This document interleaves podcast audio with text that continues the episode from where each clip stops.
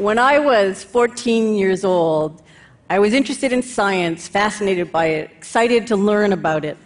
And I had a high school science teacher who would say to the class, The girls don't have to listen to this. Encouraging, yes. I chose not to listen, but to that statement alone. So let me take you to the Andes Mountains in Chile 500 kilometers, 300 miles northeast of Santiago. It's very remote, it's very dry, and it's very beautiful. And there's not much there. There are condors, there are tarantulas. And at night, when the light dims, it reveals one of the darkest skies on Earth. It's a kind of a magic place, the mountain. It's a, a wonderful combination of very remote mountaintop with exquisitely sophisticated technology. And our ancestors, for as long as there's been recorded history, have looked at the night sky and pondered the nature of our existence. And we're no exception, our generation. The only difficulty is that the night sky now is blocked by the glare of city lights. And so astronomers go to these very remote mountaintops to view and to study the cosmos. So telescopes are a window to the cosmos. It's no exaggeration to say that the southern hemisphere is going to be the future of astronomy for the 21st century. We have a, an array of existing telescopes already in the Andes Mountains in Chile, and that's soon to be joined by a really sensational array of new capability. There will be two international groups that are going to be building giant telescopes sensitive to optical radiation, as our eyes are. There will be a survey telescope that will be scanning the sky every few nights. There will be radio telescopes sensitive to long wavelength radio radiation.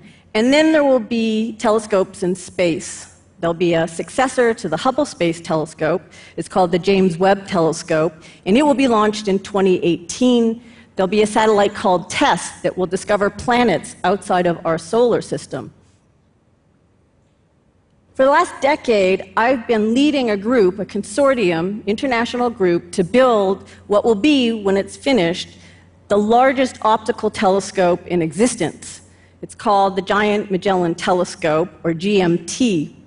This telescope is going to have mirrors that are 8.4 meters in diameter, each of the mirrors. That's almost 27 feet.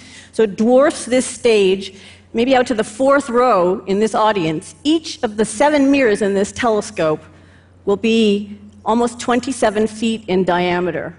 Together, the seven mirrors in this telescope will comprise 80 feet in diameter. So essentially, the size of this entire auditorium. The whole telescope will stand about 43 meters high. And again, uh, being in Rio, some of you have been to see the statue of the giant Christ. The scale is comparable in height, in fact, smaller than this telescope will be. It's comparable to the size of the Statue of Liberty. And it's going to be housed in a, an enclosure that's 22 stories, 60 meters high, but it's an unusual building to protect this telescope. It will have open windows to the sky, be able to point and look at the sky, and it will actually rotate on a base 2,000 tons of rotating building. The giant Magellan telescope will have 10 times the resolution of the Hubble Space Telescope. It will be 20 million times more sensitive than the human eye. And it may, for the first time ever, be capable of finding life on planets outside of our solar system. It's going to allow us to look back at the first light in the universe, literally the dawn of the cosmos, the cosmic dawn. It's a telescope that is going to allow us to peer back, witness galaxies as they were when they were actually assembling the first black holes in the universe, the first galaxies. Now, for thousands of years, we have been studying the cosmos, we've been wondering about our place in the universe. The ancient Greeks told us that the Earth was the center of the universe. 500 years ago, Copernicus displaced the Earth and put the sun at the heart of the cosmos. And as we've learned over the centuries, since Galileo Galilei, the Italian scientist, first turned, in that time, a two inch, very small telescope to the sky, Every time we have built larger telescopes, we have learned something about the universe. We've made discoveries, without exception. We've learned in the 20th century that the universe is expanding and that we're not, our own solar system is not at the center of that expansion. We know now that the universe is made of about 100 billion galaxies that are visible to us. And each one of those galaxies has 100 billion stars within it. So we're looking now at the deepest image of the cosmos that's ever been taken. It was taken using the Hubble Space Telescope, and by pointing the telescope at what was previously a blank region of sky before the launch of Hubble, and if you can imagine this tiny area, it's only 150th of the size of the full moon. So if you can imagine the full moon. And there are now 10,000 galaxies visible within that image. And the faintness of those images and the tiny size is only a result of the fact that those galaxies are so far away, the vast distances. And each of those galaxies may contain within it a few billion or even hundreds of billions of individual stars. Telescopes are like time machines. So the farther back we look in space, the further back we see in time. And they're like light buckets, literally, they collect light. So the larger bucket, the larger mirror we have, the more light we can see and the farther back we can view. So, we've learned in the last century that there are exotic objects in the universe, black holes. We've even learned that there's dark matter and dark energy that we can't see. So, you're looking now at an actual image of dark matter. You got it. Not all audiences get that.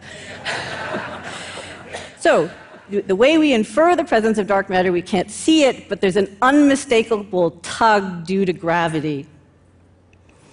We now can look out, we see this sea of galaxies in a universe that's expanding.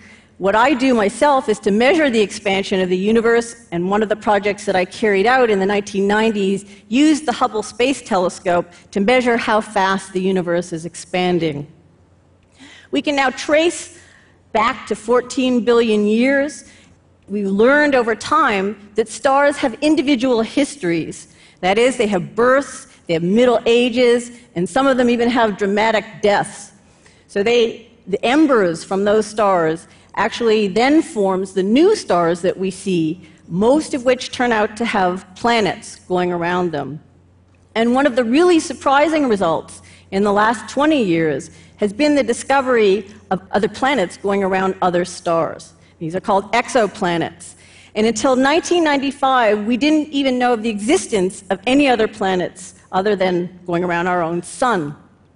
But now there are up almost 2,000 other planets orbiting other stars that we can now detect, measure masses for. There are 500 of those that are multiple planet systems. And there are 4,000 and still counting other candidates for planets orbiting other stars. And they come in a bewildering variety of different kinds. There are Jupiter like planets that are hot, there are other planets that are icy, there are water worlds, and there are rocky planets like the Earth, so called super Earths, and there's even been planets that have been speculated diamond worlds. So we know there's at least one planet, our own Earth, in which there is life. We've even found planets that are orbiting two stars. That's no longer the province of science fiction. So, around our own planet, we know there's life. We've developed uh, complex life. We now can question our own origins.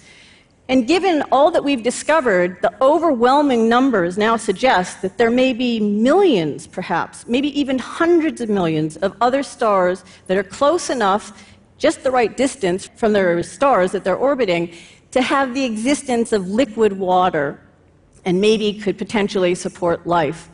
So we marvel now at those odds, the overwhelming odds. And the amazing thing is that within the next decade, the GMT may be able to take spectra of the atmospheres of those planets and determine whether or not they have the potential for life. So, what is the GMT project? It's an international project. It includes Australia, South Korea, and I'm happy to say, being here in Rio, that the newest partner in our telescope is Brazil. Uh, yeah.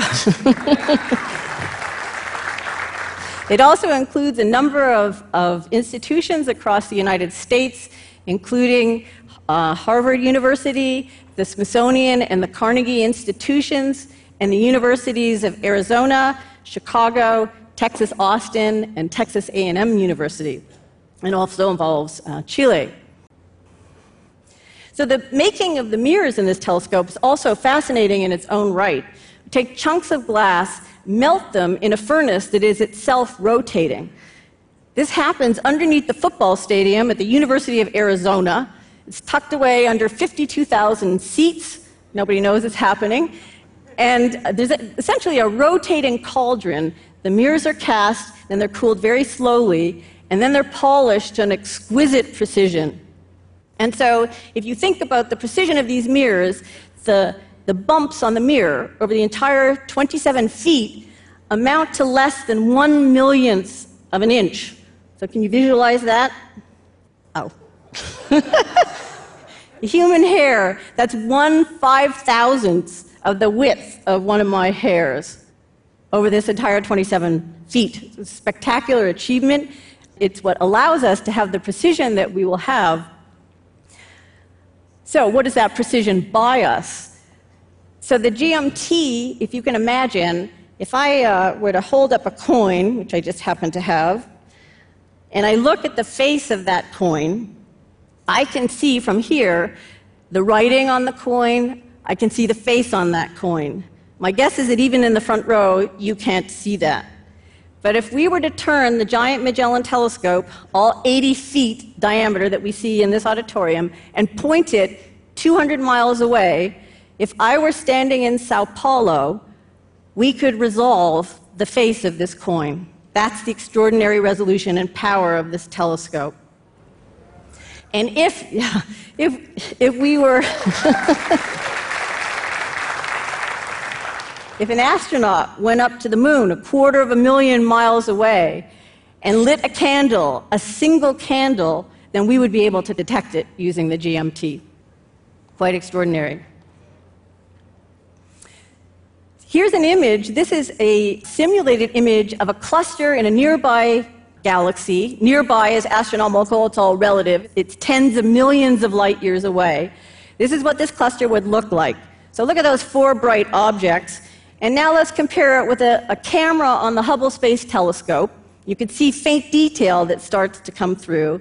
And now finally, and, and look how dramatic this is, this is what the GMT will see. And so keep your eyes on those bright images again. This is what we see on one of the most powerful existing telescopes on the Earth, and this is again what the GMT will see. Extraordinary precision. So, where are we? We have now leveled the top of the mountaintop in Chile. We blasted that off. We've tested and polished the first mirror. We've cast the second and the third mirrors, and we're about to cast the fourth mirror. We had a series of reviews this year, international panels that came in and reviewed us and said, You're ready to go to construction. And so we plan on building this telescope with the first four mirrors. We want to get on the air quickly and be taking science data, what we call, astronomers call first light, in 2021. And the full telescope will be finished uh, in the middle of next decade with all seven mirrors. So we're now poised to look back at the distant universe, the cosmic dawn. We'll be able to study other planets in exquisite detail. But for me, one of the most exciting things about building the GMT is the opportunity to actually discover something that we don't know about, that we can't even imagine at this point, something completely new. And my hope is that with the construction of this and other facilities, that many young women and men will be inspired to reach for the stars. Thank you very much. Obrigado.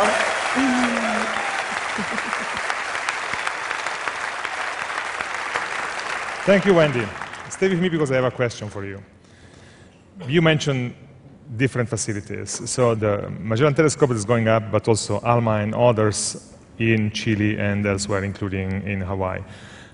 Is it about cooperation and complementarity, or is it about competition? I know this competition in terms of funding, but what about the science? In terms of the science, they're very complementary. So the, the telescopes that are in space, telescopes that are on the ground, telescopes with different wavelength capability, telescopes even that are similar but different instruments. Uh, they will all look at different parts of the questions that we're asking. So when we discover other planets, we'll be able to test those observations, we'll be able to measure the atmospheres, be able to look in space with very high resolution. So they're very complementary. You're right about the funding. We compete, but uh, scientifically, it's very complementary. Wendy, thank you very much for coming to Thank you. Thank you.